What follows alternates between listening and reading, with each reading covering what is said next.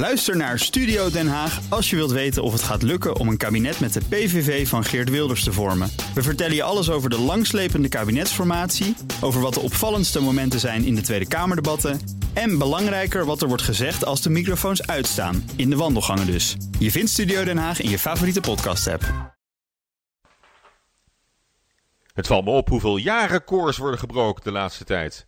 Nooit eerder was de woningmarkt zo hysterisch, het weer zo extreem of de file-druk zo hoog als in het afgelopen jaar. En oh ja, bijna 2 miljoen tweedehands auto's werden verhandeld, meer dan ooit. In de recordregen die stevast op ons neerdaalt in de laatste dagen van het jaar, wil ik die van de Nederlandse kansspelautoriteit niet onvermeld laten. De toezichthouder legde namelijk een recordbedrag aan boetes op, van in totaal 1,7 miljoen euro. Dat lijkt misschien niet zoveel, maar is toch wel even het hoogste jaarbedrag sinds de oprichting in 2012. De kansspelautoriteit maakte al zes jaar verbeterjacht op illegale aanbieders van online gokspellen, zoals blackjack, poker en roulette. Verder werd dit jaar een caféhouder beboet voor het faciliteren van sportweddenschappen en een particulier die zonder vergunning twee spelautomaten exploiteerde. Dat zal ze leren, die criminele gokbazen. Maar waar het kleine gokken in cafés en online keihard de kop wordt ingedrukt, krijgt het grote werk vrij spel.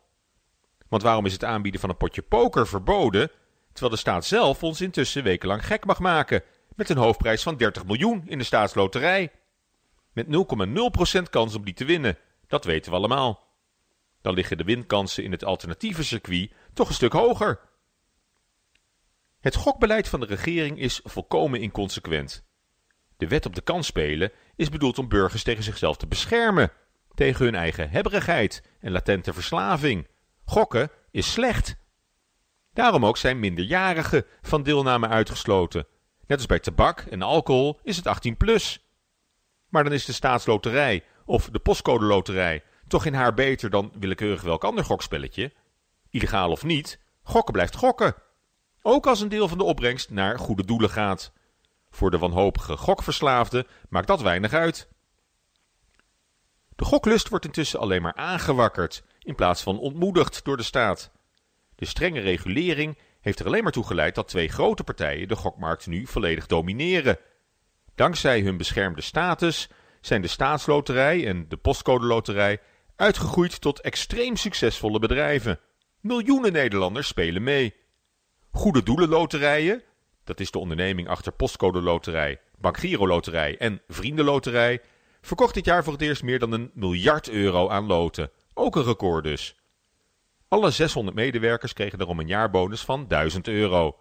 Een premie die, vermoed ik, volledig in het niet valt bij de bedragen die aan de strijkstok blijven hangen van die gezellige Gaston en dat hele rijtje BN'ers van de A-lijst, die ons in hun rode jasjes zo vriendelijk verleiden om een gokje te wagen. Voor het goede doel.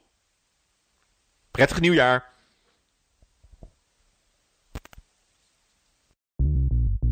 Bij BNR ben je altijd als eerste op de hoogte van het laatste nieuws. Luister dagelijks live via internet. Bas van Werven. En heel langzaam komt de zon op rond dit tijdstip. Je krijgt inzicht in de dag die komt op BNR, het Binnenhof in Nederland en de rest van de wereld. De Ochtendspits. Voor de beste start van je werkdag. Blijf scherp en mis niets.